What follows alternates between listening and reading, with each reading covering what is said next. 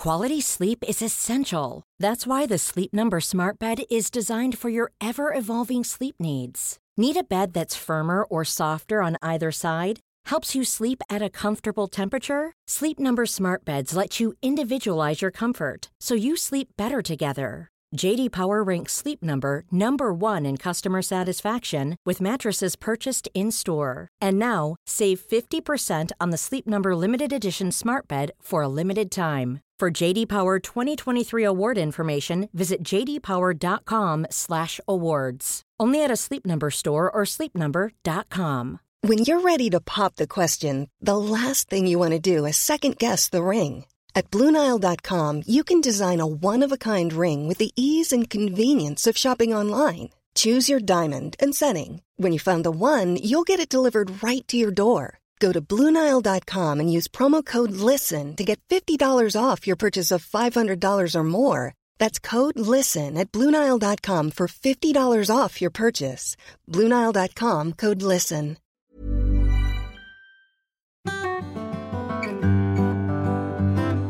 Welcome to the Sound Medicine Podcast. I'm Barbara Lewis, and you're listening to episode number 12. You've seen the stories in the paper. A child finds a gun at home. Maybe it was on a coffee table, tucked away in a drawer, but it was loaded. And when the child points it at a playmate, two lives are ruined one from the gunshot, and one from the careless treatment of deadly weapons, and the anguish felt by the parents. For me, it was the first time that I had to go speak to another mother and tell them that their child had died after I became a mother myself. We're going to be talking about how guns pose an actual public health danger. A number of physician organizations have started in recent years to bring home the message that there are things that doctors and parents can do to reduce the risk of accidental gun deaths. But first, Dr. Stephanie Bonney. She's the mother that you just heard. She is also a trauma surgeon and assistant professor at Rutgers, New Jersey Medical School.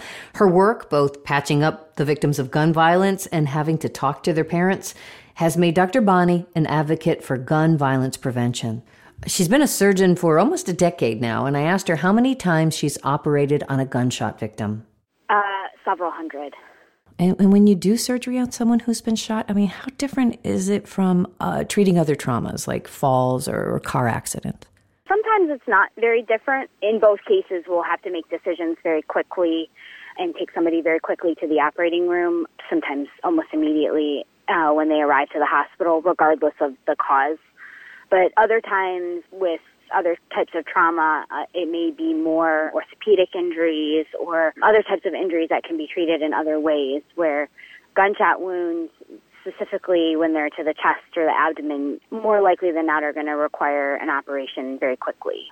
Yeah, for a lot of us, we're only familiar with gunfire and, and, and wounds from you know what we see on television and, and in the movies. What kind of damage do bullets or shotgun pellets actually cause in, inside a person? I mean, how often do your patients have long term disability or physical changes afterwards? Pretty often. The ballistics of the bullets, they're very different depending on what type of injury it is. So, shotguns, for example, are very different than uh, handguns um, and are a, a little bit different than rifles. Bullets both cause the damage that you know on the, along the path that they travel, but they also cause blast injury around where they travel. They may cause fractures of bones. Um, they may sever the spinal cord, which is one of the common disabilities that we see following gunshot wounds. Is that somebody would be paralyzed, and then there's all the damage to the organs. And then the most severe is that they hit a large blood vessel or a large organ that can't be repaired, and the patient then bleeds to death. So, so do surgeons have to develop some like firearms expertise, if you will? I mean, it sounds like um, you may need to know the type of gun that put your patient on the operating table. It's helpful. Uh, it doesn't really change what we do because we don't know what we're going to find when we open somebody up in the operating room. So it doesn't matter what did it. We just have to fix whatever's injured. And sometimes, you know, in the case of multiple gunshot wounds, we don't have an idea or we have some vague idea of the trajectory. But if somebody has been shot multiple times, we don't know which bullet went where. So it, we just have to open up and see what we find and fix it. And there's a very system, systematic way that we operate uh, where we, uh, you know, open and put a, um, a lot of pads in to immediately stop the bleeding, and then go back and unpack those pads and find um, what's bleeding, and you know, try to repair it or try to stop it in some way, and then also. Um, we have to fix any injury, like to the intestines, for example, if they've been ruptured or severed, we have to repair those. Um, and usually, it's done in uh, conjunction with our anesthesia colleagues, and we work together because they're while we're operating, they're also giving a lot of blood products, and they may be giving really strong medications to keep the heart pumping or to keep the blood pressure up. Wow. So when you look back in your hundreds of cases of uh, gunshot violence and, and, people who ended up on your operating table, is there a, a case or some cases that stick out or something that just is really kind of made a profound impact on you? I think the most profound impact for me, or the most profound change that's happened over the last 10 years, is that I myself became a mother. Um, and for me, it was uh, the first time that I had to go speak to another mother and tell them that their child had died after I became a mother myself.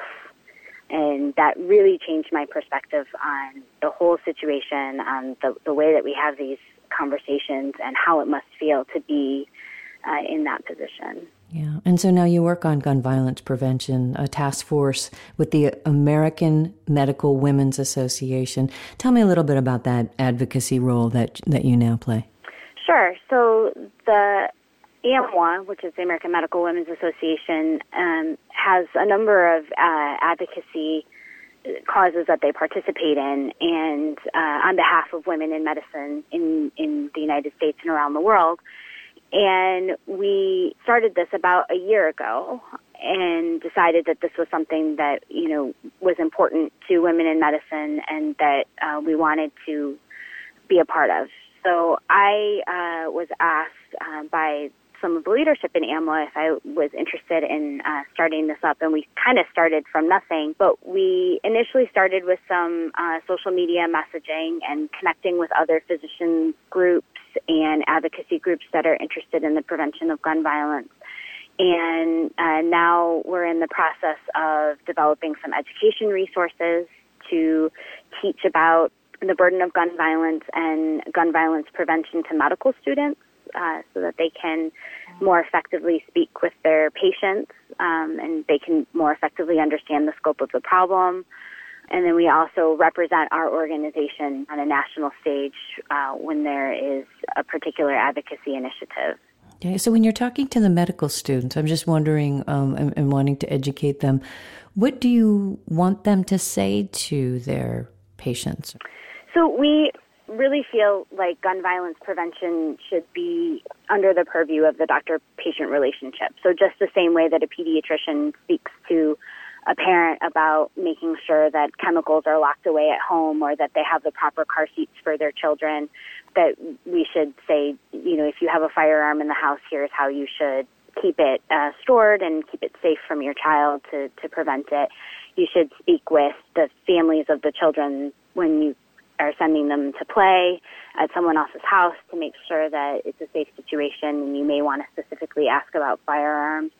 Um, those are all prevention type statements that uh, are currently being done for other reasons in the doctor patient visit. And so that's one of the things that we want our medical students to adopt is to feel comfortable having that discussion. Yeah, and I remember there was a real blowback um, over this issue about having doctors, pediatricians talk to um, parents. Yeah, I think there's some concern that it would be seen as judgmental, and and I it's kind of amazing to me that anyone would think that their physicians are being judgmental in any way. I mean, we're really not. Uh, it's it's not a statement about whether or not we think you should have a firearm in your house. It's just a statement of if you do, here's how you can keep your child safe. Kind of the same thing as if you have chemicals, household cleaners in your house. Exactly. So the goals of this organization. I mean, do you have like clear goals of where you would judge that you've been successful or not?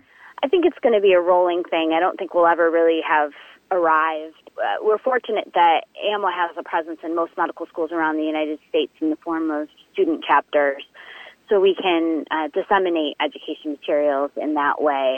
And we've gotten a lot of excitement from the medical students. The you know younger generation really this is a group of individuals who has been affected by gun violence uh, since they were you know children. You know Columbine was when they were toddlers. So this has been a way of life for them, um, and now they're entering medical school, and they really care and really want to make a difference on this issue and see themselves as individuals who can make a difference. So, so what does it mean to approach gun violence as a as a public health issue? It's similar to the way that car safety was addressed um, in the last sort of 20 years, automobile safety and trauma as a public health issue. And we had all these people who were being hurt or killed in car accidents. And it, it really means taking a multifaceted approach uh, and not seeing it as a single solution. That this is these are complex issues and that there are complex solutions, and no one thing is going to change it. The very classic public health campaign was smoking. You know, coming to the understanding and the realizing that cigarettes were related to cancer, and that you know, while this is an individual choice, we want people to understand the danger behind it. So I think that it'll be the same thing. Uh, I don't think there's a single answer to gun violence prevention. It, and certainly the issues that surround gun violence are, or, or just violence in general, whether it's a firearm or any other kind of violence, are multifaceted and really uh, interweave with poverty and education and mental health issues or, or you know psychiatric problems and uh, there's just so much and so it needs to be addressed on all of those facets and that's really what it means to take a public health approach. Yeah. So so if doctors and healthcare researchers were to play a much bigger role in, in, in gun violence and, and prevention, how would it or could it change the, this national conversation? There are two two things. People trust and have a relationship with their physicians so, you know, getting doctors more involved means that it, it's part of the conversation at your at your well visit, um, and it's part of uh, what we do, um, and it's an understanding of what we do. The second is that physicians are trained to be academicians, and we are. Uh, those of us who are in academic medicine uh, do research. We have the resources of medical schools behind us um, in terms of statistical support and uh, research support to really come to a better understanding of when I talked about taking a, a multifaceted approach, we need to know what the facets are. And that's where research comes in.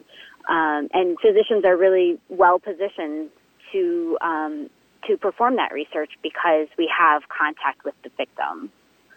They're there, they're in our hospitals, we can talk to them, we can understand how it is that they got hurt. Because it's the non fatal injuries where we can come to a better understanding because we can't talk to the people who are fatal victims. So it's that non fatal violence where I feel like we can really move the needle and make a real difference. So let me take you back to the um, part of our conversation where we were talking about how your perspective changed when you became a mother. And I was just wondering the first time you had to go out to the waiting area and tell a mother that her son or daughter um, just died from from gun violence. What was that like? Um, well, I had an infant at home, so I mean, I think that I was still very much, um, you know, sort of caught up in that sort of overwhelming feeling of joy that you have you know, when they put that baby in your arms the first time. And I remember thinking, I wonder if she's thinking that about her child and remembering that now. Um, and because it, it's a very, and it was a very unnatural thing to, as a parent, to think that you witness your child, your child's entire lifespan from birth to death.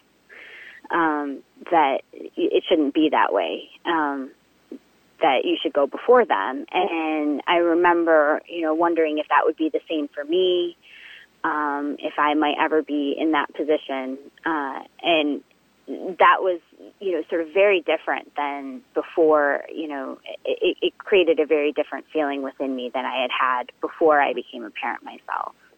Has that worn off a little bit? I'm thinking about a, a surgeon with a newborn at home, and I'm thinking you're a little we were a little sleep deprived and and overwhelmed with joy and overwhelmed with everything that comes with being a brand new parent.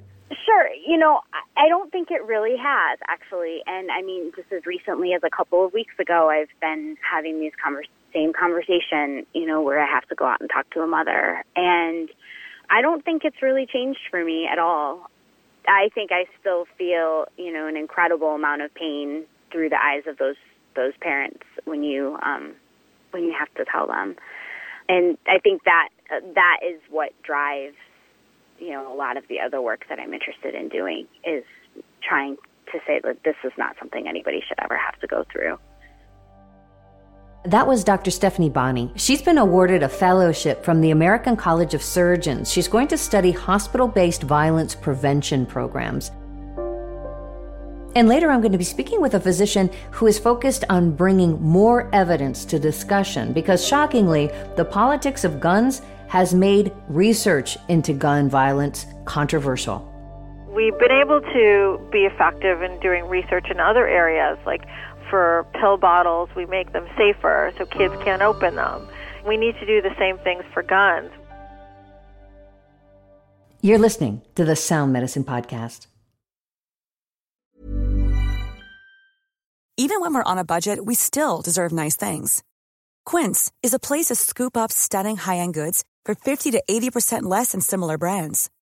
They have buttery soft cashmere sweaters starting at $50 luxurious Italian leather bags, and so much more. Plus, Quince only works with factories that use safe, ethical, and responsible manufacturing. Get the high-end goods you'll love without the high price tag with Quince. Go to quince.com/style for free shipping and 365-day returns. Ever catch yourself eating the same flavorless dinner 3 days in a row, dreaming of something better? Well, HelloFresh is your guilt-free dream come true, baby. It's me, Gigi Palmer. Let's wake up those taste buds with hot, juicy pecan crusted chicken or garlic butter shrimp scampi. Mm. Hello Fresh. Stop dreaming of all the delicious possibilities and dig in at HelloFresh.com. Let's get this dinner party started.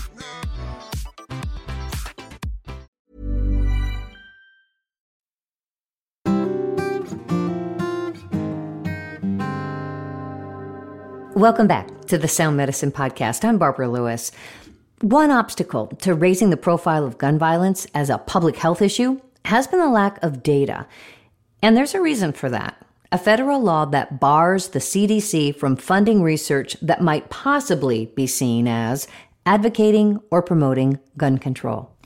A group called Doctors for America is lobbying to end that ban. Dr. Nina Agrawal is a pediatrician in the Bronx who is helping lead that effort to gather more data. Welcome to Sound Medicine. Thank you for having me. You have a leadership role in Doctors for America's Gun Violence Initiative. First off, can you tell us a little bit about what this organization does uh, for those of us who aren't familiar with it? Sure. Uh, Doctors for America is an organization of physicians and medical students, and we advocate for the improved health of of individuals, of communities, and the country as a whole. So, one of the group's current initiatives is the hashtag End the Ban campaign. So, tell us a little bit about the history of this ban that you're trying to end. Sure. In 1996, Representative Dickey of Arkansas was instrumental in asserting language in the House Appropriations Bill that prevented any funds to the CDC, the Center for Disease Control, that could be used to promote or advocate for gun control. And that successfully passed, and it's it's been in, in effect since 1997. And that same year that the, this amendment went into effect, it's known as the Dickey Amendment after Representative Dickey of Arkansas. The CDC was was defunded 2.6 million dollars, and that was the same amount of money that they had used the previous year for gun violence research. So unfortunately, that amendment is still in place, and CDC doesn't have funding to do gun violence research. Interestingly enough, last year Representative Dickey expressed regrets about this amendment and advocated for restarting research. So, what effect has this action really had on, on limiting research on firearm injuries? Right. Unfortunately, the ban, well, it's an effective ban, has had a chilling effect on the research community. Researchers are afraid of losing their jobs. They're afraid of losing funding for their agencies. The amendment was extended not only from the CDC, but also to the National Institute of Health. So it's had a ripple effect and unfortunately is severely limited research on gun violence prevention. And that's a, um, a distinction. You use the term effective ban because this isn't really an all out ban. Can you tell me a little bit about, you know, why it's called an effective ban? Because it didn't, the amendment didn't say we ban gun violence research. It said that the funds cannot be used to promote or advocate for gun control. So researchers interpreted doing research as would that, or they thought that it could be interpreted as their research being used to advocate or promote gun control. And unfortunately, that, that's not what all research is about. It's not about promoting gun control, it's about promoting safety and injury prevention. Yeah. And so, in what areas do we need more data? We need data in so many more areas. You know, we hear about these mass shootings all the time. We hear about homicides all the time. Gun violence kills more than 30,000 Americans every year, and we have little data on how we can prevent these injuries and what are the causes of these injuries. My particular interest is, is pediatrics. I'm a pediatrician, and you know how do we prevent youth from from committing homicide this is an everyday phenomenon uh, where I work in the Bronx, where you have youth involved in gangs and substance abuse um, that are committing homicide. Another area is youth suicide. Kids in this country are 11 times higher at risk for suicide than children in other high income countries. Guns are a common implement used to commit suicide, and how do we prevent youth from killing themselves? Another area is unintentional injuries. We often hear, or too often hear, of the toddler or you know a young school age child picks up a gun, doesn't know it's loaded, kills another child or kills an adult um, or injures an adult. These things are just far too common. We need to recognize how do we keep guns safer from children. There's uh, gun safety technology where there's fingerprinting, where the gun can only be used by the owner. I think we need to advocate for that technology. And we've been able to be effective in doing research in other areas, like for pill bottles, we make them safer so kids can't open them. You know, we need to do the same things for guns. We've made cars safer, put airbags and, and car seats in them. So we don't take away things. You know, we still have pill bottles, we still have cars. We just make these things safer. So why can't universities and, and major medical organizations just pick up the research that the CDC can't do? Well, I think we it, it can happen um, in that we can have universities and major medical organizations do the research. It is being done, but we really need large scale studies. We need lots of data. We need lots of evidence to show, you know, what are the risk factors and how do we prevent these these uh, injuries from happening. So the CDC is equipped to do that, but unfortunately, its hands are tied in doing that without the funding. You know, Obama had recommended uh, $10 million in funds. That's a, that's a lot of funding. So we need that and more. Yeah, so I noticed that the CDC does provide some statistics on gun injuries and deaths on its website. And as you mentioned, President Obama issued a presidential memorandum in 2013 requiring that the Health and Human Services do research on gun violence. So where does the federal research stand now? Well, unfortunately, we little research has been done. We've made little progress as a result in this area. Um, so, despite Obama's memorandum, the CDC has not been appropriated the funds that it needs to do the research. And Obama had recommended $10 million, but Congress has not appropriated that money. So they've been un- unable to do the research. You know, if we look at an example of where we have made progress, and that's in motor vehicle accidents, because of the CDC's involvement in large scale studies we've made, we've re- dramatically reduced injuries due to motor vehicle accidents. So much so that, that firearm injuries are, are surpassing motor vehicle accidents at this point. So we can make progress with research. We need to do this with gun violence as it's a public health issue, just like everything else. So you're a child abuse pediatrician. You work in the Bronx. What does it mean to you to see gun violence as a public health issue? I see gun violence as a public health issue and that it's an everyday problem for kids here in the Bronx. You know, I often encounter kids who have lost parents or relatives to gun injuries. They kids hear gunshots in their homes. They have trouble getting home from school because of gang violence. And as a result, these kids come to medical attention because they may have mental health problems, they may have behavioral problems, they may have medical problems.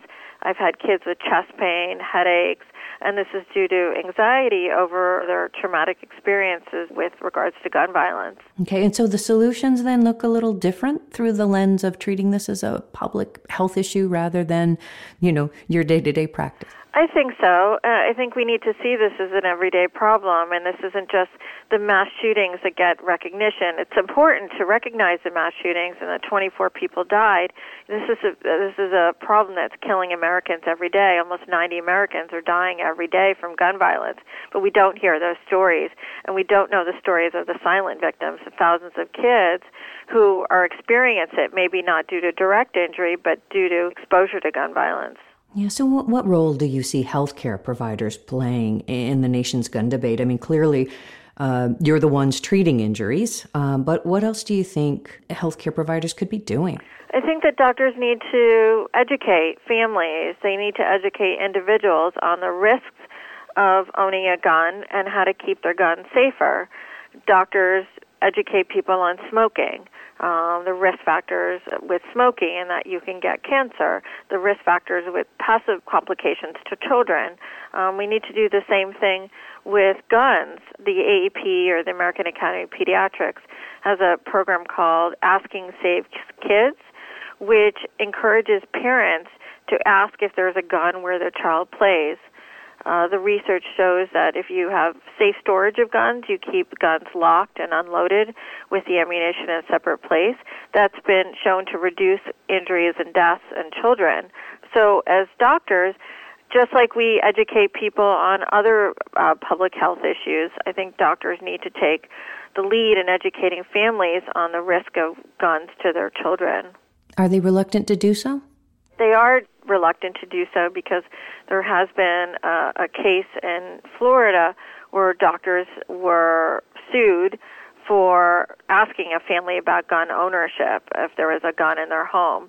And because of that court case, it's had an effect on doctors around the country and afraid to talk about this issue. Yeah, so given the Second Amendment, any ban on firearms really does seem unlikely. Um, and even gun control measures are, are an uphill battle, as, as you well know.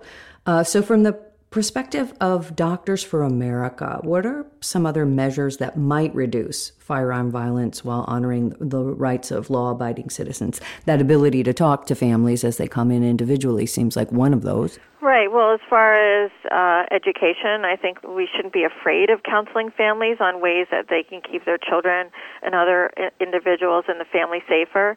If somebody's at risk for suicide, we need to recognize that and keep guns out of the wrong hands if somebody's at risk for domestic violence or substance abuse in the home, those are risk factors for perpetrating violence.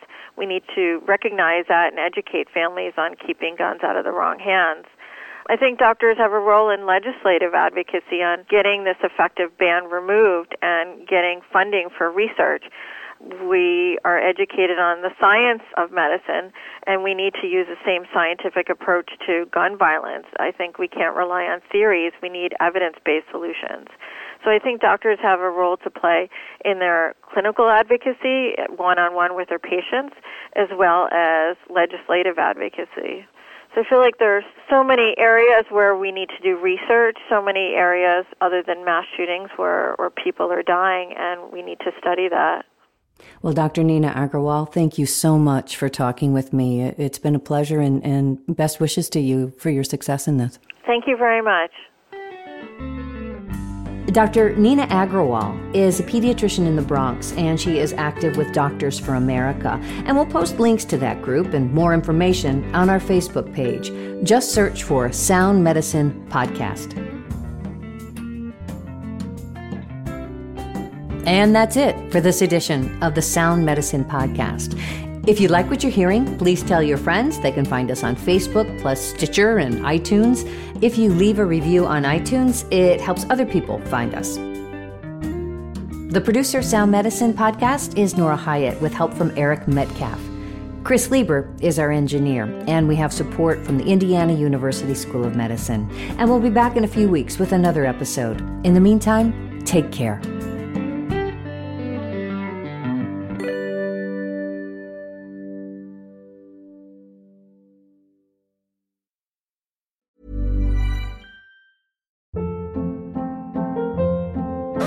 Hold up. What was that? Boring. No flavor. That was as bad as those leftovers you ate all week. Keke Palmer here, and it's time to say hello to something fresh and guilt-free. Hello Fresh. Jazz up dinner with pecan-crusted chicken or garlic butter shrimp scampi. Now that's music to my mouth. Hello Fresh. Let's get this dinner party started. Discover all the delicious possibilities at hellofresh.com. This is the story of the one. As head of maintenance at a concert hall, he knows the show must always go on. That's why he works behind the scenes, ensuring every light is working, the HVAC is humming, and his facility shines. With Grainger's supplies and solutions for every challenge he faces, plus 24 7 customer support, his venue never misses a beat. Call quickgranger.com or just stop by. Grainger, for the ones who get it done.